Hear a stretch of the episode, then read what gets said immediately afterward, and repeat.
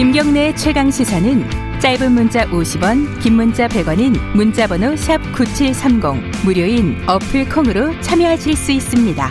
유튜브 라이브로도 함께합니다.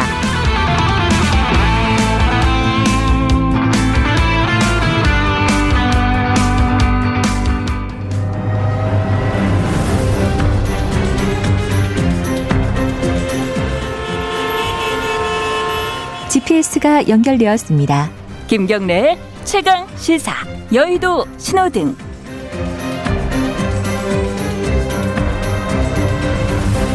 예, 여의도 신호등 한 주간에 화제가 됐던 정가 인물을 집중 탐구해보는 시간입니다. 오늘도 두 분 나오시기로 예정이 되는데 한 분은 오고 계신다고 합니다. 자, 현근택 변호사님 스튜디오에 나와 계십니다. 안녕하세요. 네, 안녕하세요. 현근택입니다. 그리고 김태현 변호사님 전화로 연결되어 있나요? 변호사님. 아 죄송해요. 어, 예. 어디에요, 근데? 국회가 보이는데요. 제가 해보니까 사람이 경험을 믿어야지 기계를 믿으면 안 되는 것 같아요. 아, 이게 내비 시간 보고 안심하고 오고 계셨구나. 아, 기계를 제가 원래 오던 길로였었는데 얘가 왜 자꾸 이상한 데로 가라고 아. 따라왔다 가지고 네. 예, 원래 경험을 믿어야 됩니다. 경험. 예, 핑계 없는 무덤이. 없지요. 현근, 현근택 변호사님이 연결하지 말라고 아예. 아, 그건 아니고요. 이제 가까이 살거든요. 일산에 살아요. 아, 저는 그래요? 한세 배는 멀리 사는데. 아, 그래요? 아, 음, 제 보기엔 이게 처음이 아닌데 지난번에도 안 왔어요. 아, 지난번에도 네, 한번 제법 지나겠다. 제법. 어. 지난번은 제가 일정이 있어서 다른 데 가느라고 뭐, 시간이 아니고 결석이. 네. 아, 알겠습니다. 어쨌든 오늘도 두 분이, 아, 잠깐만, 택시 타고 계신 거예요? 아니 저 운전하는데요. 어, 운전하면 안 되잖아, 지금. 아 블루투스로서 괜찮아요. 아, 블루투스 하고 계시구나. 조심해서 네. 오세요. 안 오셔도 되니까. 예. 그러니까 황우대 사람 제가 안 가길 바랄 거예요. 오늘 뭐 하고 싶은 얘기 그거 불리한데 그럼 네. 오늘 제가 혼자 하고 싶지 이해는 합니다 제가. 자, 불리하다고 하시는데, 현근택 변호사님이. 네. 자, 두 분이 지난주와 똑같은 분들을 데리고 왔어요. 아, 모시고 왔어요. 아, 들고 왔어요. 이게 그럴 수밖에 없는 상황인 것 같기도 하고. 자, 김태현 변호사님은 추미애 법무부 장관 무슨 불? 아이 빨간불이죠. 빨간불이다. 더 이상 빨갈 데가 없어. 빨간색 칠할 게 없어요. 너무 많이 칠해가지고 지금. 아, 시뻘건 불이다. 현근택 변호사님은 반대로 윤석열 검찰총장 무슨 불이죠? 빨간불입니다. 왜냐면 뭐 지금 상황이 약간 기, 간이 연기되긴 했는데요. 네. 아마 전체적으로 흘러가는 과정이 네. 결국은 아마 뭐 그만둘 수밖에 없는 상황으로 가는 게 아닌가라고. 잠깐만. 그럼 반대로 여쭤볼게요. 현근택 변호사님은 추미애 법무부 장관은 빨간 불이에요, 파란 불이에요? 음, 노란불. 노란 불. 네. 자, 김태현 변호사님은 윤석열 총장 빨간 불이에요, 파란 불이에요? 두개 중 하나 선택하면 파란불. 아, 그렇구나. 쉽게 대답하시네. 저는 어려운 문제인 줄 알았는데. 아니 저는 어렵지 않을까. 쉽게 그러니까 이런 거예요. 음, 예를 들면 그러니까 해임이 되든 안 되든 음, 이건 총장이 이긴 게임으로 갈 수밖에 없. 음, 그러니까 예를 들어서 자리를 지키면은 파란불인 거고 네, 설사 자리를 못 지켰다. 네. 그래서 잘렸다. 네, 어? 그래도 이거는 길 롱텀으로 보면 네. 윤 총장은 결코 지는 게임이 아니라는. 거. 음, 그래요. 자, 알겠습니다. 이게 뭐 전화로 연결됐으니까 뭐 별로 그 얘기를 많이 여쭤보기가 힘드네요. 현근택 변호사님 네. 위주로 좀 해야겠다. 현, 현 변호사님, 이 지금 징계 절차가 이 연기가 됐어요. 그죠? 이거 좀 원래 징계 절차에 문제가 있어서 연기된 거라고 봐야 되나요? 어떻게 뭐 봐요? 그런 것도 있고요. 네. 사실은 이 검사 징계법이 형사소송법을 준용하게 돼 있어요. 그러니까요. 근데 형사 주, 저 소송법에 보면 첫 번째 기일을 열 때는 아, 5일, 그러니까 송달받고 5일 시간을 주게 돼 있거든요. 예. 근데 이게 또 이게 형사 재판 절차랑 같냐 이런 얘기는 있어요. 음. 그러니까 그러다 보니까 처음에는 아마 오늘 예정돼 있었는데 네. 일단 윤석열 총장 측에서 연기 신청을 했고요. 예. 그다음에 문재인 대통령도 이 절차적 정당성을 좀 강조를 했고 음. 지난번에 우리 뭐 집행정지 판결이나 아니면은 뭐 거- 감찰위에서 얘기를 보면 네. 좀 절차적인 부분 많이 중요시 여겼거든요. 네. 사실은 이런 징계라든지 이런 걸 할 때는요, 뭐 징계의 내용도 중요하지만 절차도 중요합니다. 음. 그리고 지금 아마 뭐 징계의 구성 부분도 음. 지금 뭐 굉장히 어찌 보면 중요한 부분인데 이 부분에 네. 계속 얘기가 나오고 있어서 예. 저는 어쨌든 절차적인 보장, 음. 그 다음에 기록을 아마 한 2,000페이지 정도 된다는 것 같아요. 그걸 아마 그걸 원래 복사해주게 돼 있거든요. 네. 원래 그 주게 돼 있으니까. 근데 그 부분에 대한 검토 시간도 필요한 것 같고 음. 지금 아마 윤석열 총장 측에서는 뭐 증인도 신청한다 그러니까 그럼 증인도 저도 이런 뭐 시- 징계위나 이런 데 가봤는데 또 법정처럼 증인을 신문하는 것도 좀 모양이 이상하긴 해요. 왜냐하면 음. 법정에서는 선서를 하고 음. 그다음에 양측에서 이렇게 선서를 하는데 이 징계위는 이렇게 앉아가지고 하는 거거든요. 네. 그러면 사실은 그 법정처럼 이렇게 권위를 가지고 어쨌든 통제가 되면서 하기는 어렵거든요. 네. 그런데 아마 증인 신청을 세 명 정도 했다 그러면 그 사람들에 대한 준비도 필요한 거고 크게 보면 결국은 절차적인 어떤 방어권 보장 이런 음. 걸좀 보장하기 위한 뭐 방안으로. 그 징계위 얘기 한마디 더 하면 잠깐만 김태훈 변호사님 연결돼 있나요? 네, 예, 예. 아 예. 이게 저희들이 안전을 위해서 어, 차를 세웠어요, 제가. 예, 그냥. 차를 세웠습니다. 예, 여의도 주차장. 예, 그 안전이 중요하지 사실 방송보다는 안전입니다. 자, 아, 죄송합니다. 아, 아닙니다, 아닙니다. 자, 근데 지금 징계위 얘기 현근택 변호사님이 잠깐 하셨는데 네. 징계위에 지금 신임 이용구 차관이 네네. 참석하는 게 네. 적절한 것이냐, 이- 이해 충돌이 있는 거 아니냐? 네. 아, 뭐 이런 얘기들도 좀 있습니다. 김태현 변호사님 어떻게 보세요, 이 부분? 이해 충돌을 넓게 보면 예를 들면은 예, 넓은 의미에서 이해 충돌은 있는데 예, 그러니까 이제 징계위원이 될 수 있냐라는 그 이해 충돌은 쉽게 말씀드리면은 저기 형사소송법에 있는 기피 신청의 대상이 되느냐 이거거든요. 예. 재척사하고 이건데 그렇게 좁게 해석해서 법리적으로만 보면은 이해 충돌은 없죠. 다만 아. 정치적으로는 무리는 있을 수 있어요. 왜냐하면 음. 어찌됐던 간에 가장 중요한 원전의 저 배궁규 전 장관의 변호사를 했다가 음, 바로 이제 법무부 차관으로 오는 거고. 네, 그리고 어찌됐건 간에 총장이 지금 지휘하고 있는 가장 큰 사건이 원전 사건이니까 예, 그 원전 사건의 핵심 피의자의 전 변호인이었던 사람이 징계하는 게 예, 사실 정치적으로는 별로 바람직한 건 아니고 모양새는 좋지는 않은데 네. 다만 지금 어찌됐건 총장에 나와 있는 직접적인 징계 사유에는 원전에 관한 것은 없으니 예. 그러니 법적으로 봤을 때 이해 충돌이나 기피 신청의 대상은 안 되는 건 맞는 것 같아요. 지금 윤, 다만 정치적으로 논란의 여지는 있을 수 있다. 이, 이 정도로만 정리를 하죠. 윤 총장이 기피 신청했나요?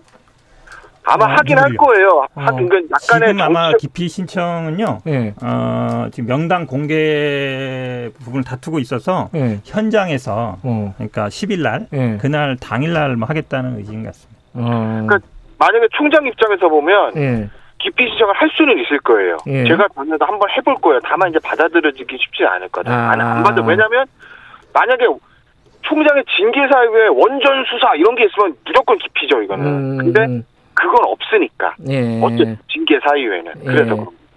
이런 문제도 있어요. 예, 그러니까 현근택 지금 변호사님, 예, 그 장관을 일단 재책 사유에 들어간단 말이에요. 물론 이제 재책 사유에 들어가는 사람이 의사 정족수에 해당되는지 아니면 의결 정족수에 해당되는지 문제는 있지만 어쨌든 음. 여섯 명 갖고를 해야 되는데 그러면 이제 과반 출석이니까 네 명 이상 돼야 된단 말이에요. 예, 근데 만약에 차관도 빠지게 되면 예, 그러면 굉장히 복잡해져요. 그러면은 네 명이 되는 아 저 다섯 명이 되는 거잖아요. 예. 그럼 다섯 명 중에 세 명 참석해도 되는지 네 명 참석해야 되는지 복잡해져요. 음흠. 그리고 정족수 문제도 생기기 때문에 예, 예를 들어 장관이 당연히 참석 된다면 모르겠지만 예. 문제가 있어서 제가 보기에 차관까지 빼기는 쉽지 않다. 지금 그 음. 김태현 변호사 얘기처럼 이게 뭐 원전 수사를 했기 때문에 징계하는 건 아니잖아요. 음. 제가 보기에 뭐 직접 관계는 없어 보입니다. 예. 아, 이 지지율 여론조사 얘기를 안 할 수가 없는데 사실 이건 현근택 변호사님한테 좀 여쭤봐야 될 것 같아요. 이게 어 어쨌든 국민 여론은 뭐 이게 뭐 100% 반영됐다고 보기는 뭐 그거야 아무도 모르는 얘기지만은 어찌됐든 여론조사에서 확 빠져버렸어요. 음, 네네. 대통령 지지율도 그렇고 네네. 당 지지율도 마찬가지고요. 네. 이거 어떻게 보, 보고 계세요? 이게 좀 심각한 거 아니에요? 일단 여론 조사는 뭐 액면 그대로 받을 리밖에 없- 없는데요. 예. 근데 여론의 환경이 일단 안 좋은 건 맞는 것 같습니다. 음. 왜냐하면 지금 예전에 우리가 이제 뭐 특수수사할 때랑 비슷한데요. 음. 지금 감찰 과정 중에 아니면 내부 회의 중에 얘기들도 거의 실시간으로 나오고 있어요. 예. 제가 보니까 아마 계속 흘리는 것 같다는 생각이 드는데 왜냐하면 음. 심지어 뭐 그 징계 발표하기 직전에 회의했을 때 나눴, 나눴던 대화 내용까지 나오고 있거든요. 음. 이게 예전에 보면 이제 우리가 뭐 그 특수수사 할 때 기본적으로 불리한 진술들이 계속 나오면 언론에 공표랑 같은 건데 저는 이런 부분이 아마 저는 뭐 이제 요즘 아마 청와대 청원에도 나오고 있지만 이제 검찰 기자단 문제도 나오는 것 같고요. 음. 그다음에 이런 게 과연 실시간으로 보도되는 거 맞는 것 같은데 음. 그래도 어쨌든 뭐 불리하게 작용하는 건 맞는 것 같습니다. 그래도 저는 이게 또 한 가지 면이 약간 이제 윤석열 총장 측에서 이 피해자 코- 코스프레가 좀 먹히고 있다. 그러니까 음. 한마디로 얘기하면 현 정권을 수사하고 있으니까 내치려는 거 아니냐. 네. 약간 어떤 피해자 당하고 있다. 이런 게 좀 먹히는 것 같은데요. 그래도 큰 틀에서 보면 국민들이 뭐 검찰 개혁이라든지 공수처 음. 설치라든지 그런 거에 대한 또 지지는 굉장히 높거든요. 음. 어, 그러면 저는 뭐 이건 이 문제고 저는 아마 징계위 문제는 10일이니까 앞으로 한 6, 7일 정도 시간이 있기 때문에 좀 예. 두고 봐서 어쨌든 개혁 검찰 개혁의 성과를 내는 게 중요하다 고 봅니다. 김태현 변호사님은 이 여론조사 최근 결과에 대해서는 어떻게 보십니까? 아니 뭐 당연히 저 대통령이고 민주당이가 빠질 수밖에 없죠. 그러니까 음. 추- 기본적으로 추미애 장관의 일을 진행하는 방식이 너무 거칠다는 건 제가 추미애 장관을 저희가 신호등에 빨간불로 제가 처음 등장시킨 날부터 줄기차게 해오고 있는 애 아니겠습니까? 예. 그러니 지금 이제 여론이 조금 이제 중도층 많이 돌아서고 하는 그런 것들은 네. 지금 추 장관과 저윤 총장의 이 갈등의 국면 속에서 추 장관이 무리해서 일을 저 거칠게 밀어붙이는 거에 대한 반감이거든요. 그러니까 네. 예를 들어서 뭐형 변호사님 뭐 언론 자꾸 얘기하시는데 언론에서 없는 걸 만들어내는 건 아니잖아요. 음. 어쨌든 그 추미애 장관과 그 옆에 측근 몇몇 검사들이 이걸 일을 진행하는 거에서 어떻게 해왔는지는 그건 다 팩트로 드러나. 물론 당사자들까지 진술은 갈립니다만 음. 갈리고 있는 진술이 그대로 또 각색 없이 나오는 건 아니겠습니까? 네. 그걸 봤을 때, 야, 아니, 윤 총장이 뭘 이렇게 잘못되게 이렇게까지 무리해서 찍어 날라고 해. 예. 그냥 절차들을 다 지키면 되는 거지. 예. 굳이 이렇게까지 하려는 이유가 뭔가라는 이제 의구심이 들기 시작하면서, 예. 그러면 이제 대통령과 저 민주당 지지율이 동반 하락하는 건 아니겠어요? 근데 그 지금 피해자 코스프레 하고 있다. 저기 윤석열이 어, 윤석열 아니, 총장이 코스프레가 아니라 피해자 맞는 거잖아요. 아니, 피해자 코스프레가 아닌데 피해자인 척 하는 건데. 아, 피해자다. 잘못한 게 없는데 나가라는데 그럼 그게 피해자지 무슨 피해자 아, 피해자 맞다는데요. 피해자 SF지 아, 예, 변호사님. 윤석열 총장이 아마 검찰총장 돼서 최대 전력을 투구해서 한 수사가 조국 장관 수사예요. 음. 아, 그렇죠. 왜냐하면 뭐 압수수색도 정말 많이 했고요. 네. 근데 조국 장관은 집안이 탈탈 털렸죠. 가족까지. 네. 윤석열 총장이 지금 하는 거는 검찰총장직에 있느냐 마느냐 정도예요. 제가 보기에. 뭐 제가 보기엔 오히려 최대한 권한을 행사하고 있다. 그 다음에 이제 울산 사건이랑 지금, 지금 이제 원전 사건 같은데요. 지금 원전 수사를 밀어붙이는 것도 저는 그 피해자 코스프레를 계속 그 프레임을 갖고 가기 위한 음. 거다. 그러니까 내가 정권 수사를 하니까 정치적 의도가 당한다. 있다. 그렇죠. 당연하죠. 어, 이 원전 수사 저 김태현 변호사님 이게 네. 이게 이제 복귀하고 나서 이제 뭐 강하게 밀어붙이는 어떤 모양새는 지금 나오고 있어요. 그게 정치적인 의도가 있다. 어, 네. 어떻게 생각하십니까 이거는?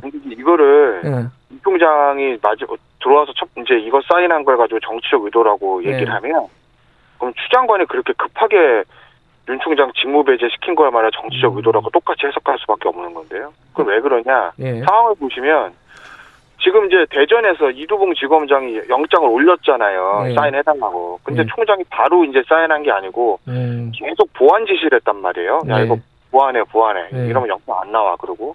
그래서 최종 보완을 해가지고 마지막 게 올라왔어요 총장한테. 예. 그거 사인하기 직전에 직무배제 당한 거예요. 음. 그럼 추 장관 그거 막으려고 직무배제 한 겁니다라고 말하면 추 장관이 그렇습니다 그럴 거예요? 아니죠.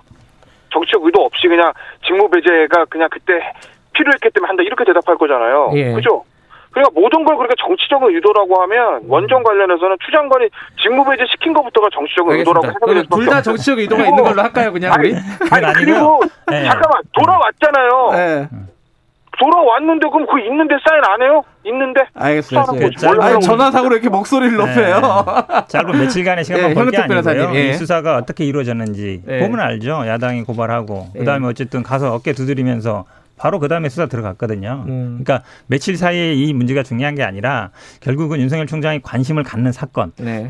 쉽게 얘기하면 뭐 아주 권력형 비리, 거학 척결 이런 게 이제 검찰의 이제 음. 역할이라고 볼수 있는데 과연 그런 얘기냐? 그런 일은 제가 보기엔 아니거든요. 근데 왜 이렇게 관심을 가질까? 결국은 본인이 정권 수사를 하기 때문에 본인이 어쨌든 감찰도 감찰 당하는 거 오래됐잖아요. 이런 네. 어떤 모양새를 계속 갖고 가는 저는 예, 아니, 프레임이라고 뭐 봅니다. 어쨌든 뭐 둘다 정치적인 의도가 없다고 할 수는 없겠죠. 그게 이제 비율이 몇 퍼센트냐의 문제인 거지 뭐.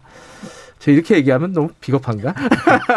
자, 그 시간이 거의 다 됐는데 이 한 분씩 그 앞으로 어떻게 될 건지 이거는 어떻게 됐으면 좋겠다가 아니라 어떻게 네. 될것 같다는 예상 있잖아요. 뭐 안에 계신 분부터 하죠. 형택 변호사님. 네. 결국은 아마 징계 하면은 뭐 중징계는 예상되고 있고요. 근데 예. 아마 변수는 지금 아마 지금 원전 수사 영장 오늘 심사한다 그랬잖아요. 아마 예. 7일 날 법관 회의도 있고 여기도 굉장히 중요한 변수가 될 것 같은데 그거에 네. 따라 징계 수위는 정해질 것 같지만 중징계, 정직 이상의 중징계는 불가피한 걸로 보이는데 그럼 그 다음에 윤석열 총장이 어떤 행보를 취할 거냐? 네. 당연히 제가 보기에는 뭐 집행 정지든 네. 아니면 뭐 취소할 것 같은데요. 요때 집행 정지는 조금 다릅니다. 왜냐하면 어, 징계 사유가 들어가는 거거든요. 음. 징계 사유가 들어가고 절차적인 정당성이 보장되면 근데 만약에 이때 집행정지를 받아주면 계속 유지할 수 있겠지만 안 받아주면 저는 어, 사퇴할 수밖에 없다. 왜냐하면 어, 해임 뭐 정직 이상 한 다음에는 그럼 다른 음. 총장도 임명이 되잖아요. 네. 그래서 집행정지 안 받아주고 그러면 약간 이제 법적인 다툼을 하는 사람이 있고 또 임명 수순 밟는 알겠습니다. 사람이 있으면 복잡해질 거기 때문에 저는 뭐 집행정지 그러니까 그 징계 처분에 대한 집행 정지 결과가 제가 보기에는 뭐 향후 가장 중요한 변수라고 봅니다. 이태원 변호사님 어떻게 될 것 같습니까? 비슷한데 결론은 좀 다르죠. 네. 해임을 할 거고 예. 아무 이 난리 쳤는데 무슨 뭐 주- 저 정직하겠어요? 자르려고 하는 건데 네. 그렇죠.